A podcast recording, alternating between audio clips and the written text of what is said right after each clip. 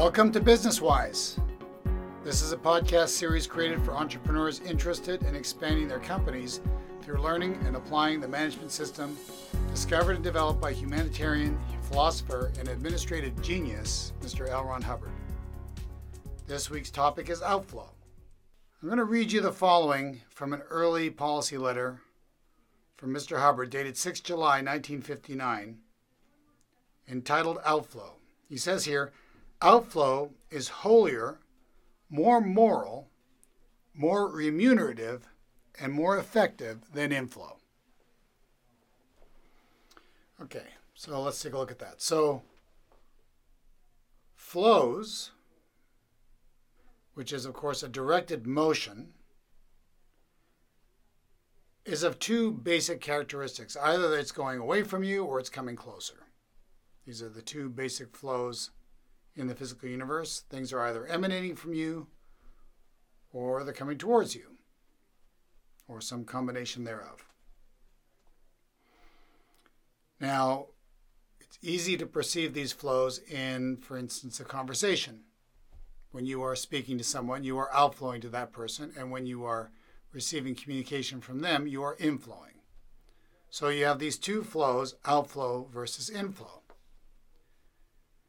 Now, the thing to look at here is when a business owner, not necessarily you, but somebody, starts running into trouble with their company or their business, which flow rivets their attention? Which flow is it that they consider their priority? Well, let's face it, it's the inflow. Always looking at the mailbox, what's coming in the mail. They're always looking at the appointment book, who's coming in to see us. It's all about what's coming in. And yet, Hubbard says here, outflow is holier, more moral, more remunerative, and more effective than inflow.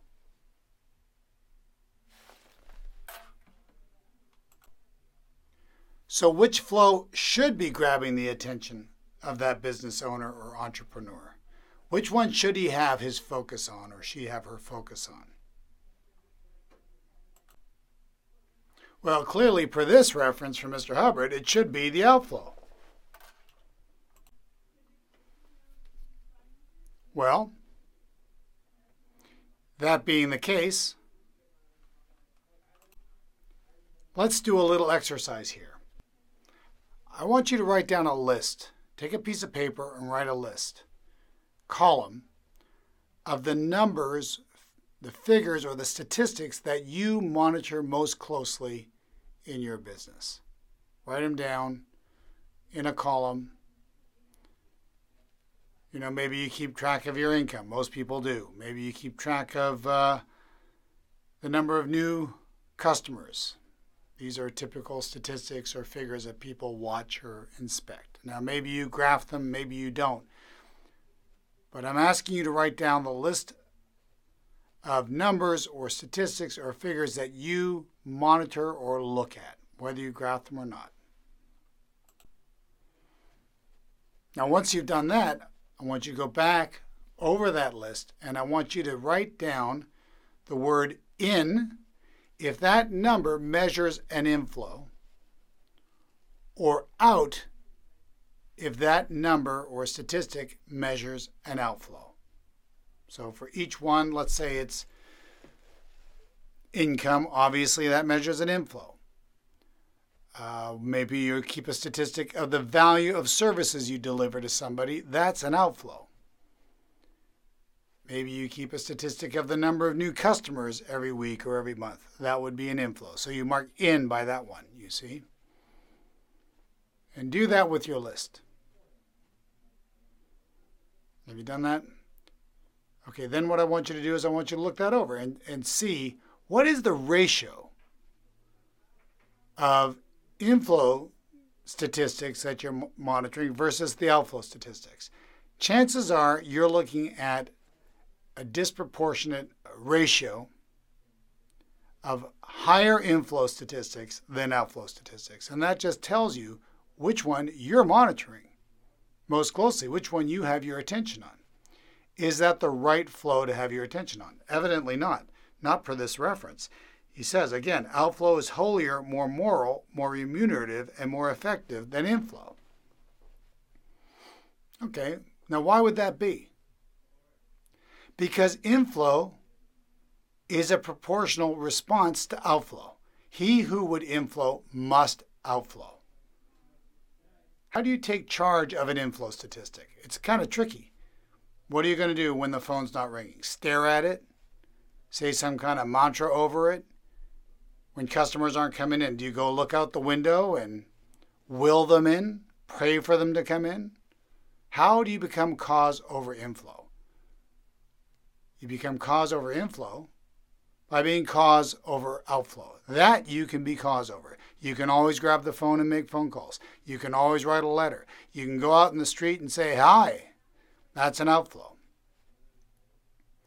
Let's just take a dramatic example. Take it to an extreme. Let's say you were starting a store or shop on a good street, not a bad location. You put all kinds of interesting things in there for people to buy widgets or food or sandwiches or what have you. And then you blacken all the windows. And then you have no signage at all. And there's no promotion going out, no advertising at all. In other words, no outflow. What kind of inflow are you going to expect? I'll give you an answer. It's zero. You're not going to get any inflow at all. Now, if you then opened your front door and looked out into the street and started yelling, Hey, sandwiches for sale, widgets for sale, come on in. Now, I'm not saying this is artful or skillful as a marketing approach, but if you did that long enough, would it not be true that somebody eventually is going to walk into that place, even if it's just to tell you to shut up? In other words, any inflow is going to be in response to some sort of outflow. And the proportion of inflow to outflow is relative to the skill and quality of that outflow. But you don't go after quality without acknowledging this fact. It's quantity first. Outflow is holier, more moral, more remunerative, and more effective than inflow. As a matter of fact, I think a lot of people have kind of understood this over the centuries because it's an agreeable concept. People have said for the longest time to give is better than to receive. Yeah, outflow is better. Outflow is better. But now you know why. Because he who would inflow must outflow. So Hubbard goes on to say the order of priority of staff action follows for any department or staff member. Number one, this is the most important. Number one, outflow to general public using any com, which is short for communication, particle, or body. That's your number one priority. Oh, yeah, you know, that's our priority, all right. Okay, good. Do a little inspection. Walk into your business, walk up to your business as though you were a stranger to that business, as though you are a prospective new customer. Walk in there, walk up to the front door, walk in there, see what you see. What is greeting you? That is outflow. How does the place look? Is it neat? Is it clean? Is it attractive? How about the staff? How are they dressed? How do they greet you? How are their manners? That's all outflow. And that is extremely important. It is the most important flow. The, that number one, outflow to general public using any communication particle or body. How do they answer the phone? How do they greet a customer? How do they handle their requests? How does the place look? How efficient is it? How much waiting time is there? This is outflow. Okay? Not to mention, of course, your marketing, your promotion, your letters. Outflow. The number one priority. Number one, outflow to general public using any com particle or body. Number two, this is the second one, second most important flow. Number two is inflow of income producing com particles. Hey, we're not, you know, Hubbard's not saying here inflow is not important. He's just saying it's number two. Okay? And all too often you see piles of letters I've found credit card numbers in the trash can that have never been processed. I've seen checks show up in piles of mail that no one's ever looked at. Make it easy to receive inflow of income producing communication particles. I've had people tell patients, come back next week, or customers, hey, we're too busy. I've actually had someone turn off their phone because they were too busy. They just put it on an answering machine. They say, oh, we're too busy. We can't take any more business. Of course, they wonder why in a few weeks they're scrambling around for business. Inflow of income producing com particles is important. It's just junior to number one, which is the outflow to general public using any communication particle or body. So set up your line so that income producing particles can come in easily. And they will if you have your outflow in place. Okay, number three in priority outflow of finished work or reports to other org, which is short for organization, org members. Yeah. Yeah, people, you need to communicate with your teammates. Uh, bosses need to communicate to their to their juniors. Juniors need to communicate to their bosses.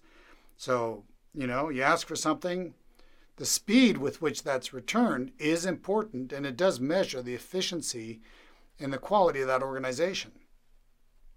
But it's number three. And you put that aside if you're handling outflow to the general public or inflow of income producing communication particles. Outflow of the finished work or reports to other organization members is junior to those things. So if it becomes a choice of one or the other, which one are you going to put your attention on? I was in a coffee shop just this morning and uh, standing in line, and two staff talking to each other, going over something, was obviously more important than the people standing in line. And after waiting for a few minutes, I just walked out, went to a different place where they, of course, had their heads on straight as far as handling the inflow of income producing communication particles. And the outflow of finished work or reports to other org members was junior in importance to there's a customer wanting to be serviced. You've all had that experience. It's important, but it's number three. Number four, inflow of orders, requests, information from other org members. Yeah, you need to be able to receive communication. Have a basket system. Have some place where people make it easy for communications to be received and then swiftly delivered. Have a system for that. It is important. Inter, intra-organizational communication is important and will measure your success to a large extent. It's just junior in importance to the earlier three. But have your communication system set up so that it's easy to receive a communication and you can get to it when you can get to it and handle it. This, of course, means that verbal communication is often not the best way to go because, hey, if you're busy with something else, you're handling a, an income producing communication particle, and somebody wants to talk about office business and they're yapping in your ear when you're trying to handle something, and you say, yeah, yeah, yeah, I'll get to it, but of course you never do because it's not important right then, and it was never written down. It was never put in any kind of a basket. So, of course, it gets disregarded, and the organization becomes much more inefficient thereby. So, there you have it. Hubbard's final sentence here is give priority in terms of time as above and increase your unit, which in this sense means a unit of income. So, give priority in terms of time as above and increase your income and you will. Well, there you go. Hope this has been of service to you. The last uh, podcast, we got a lot of great response from you on that, and I look forward to your response to this one. And I hope it has been of value to you.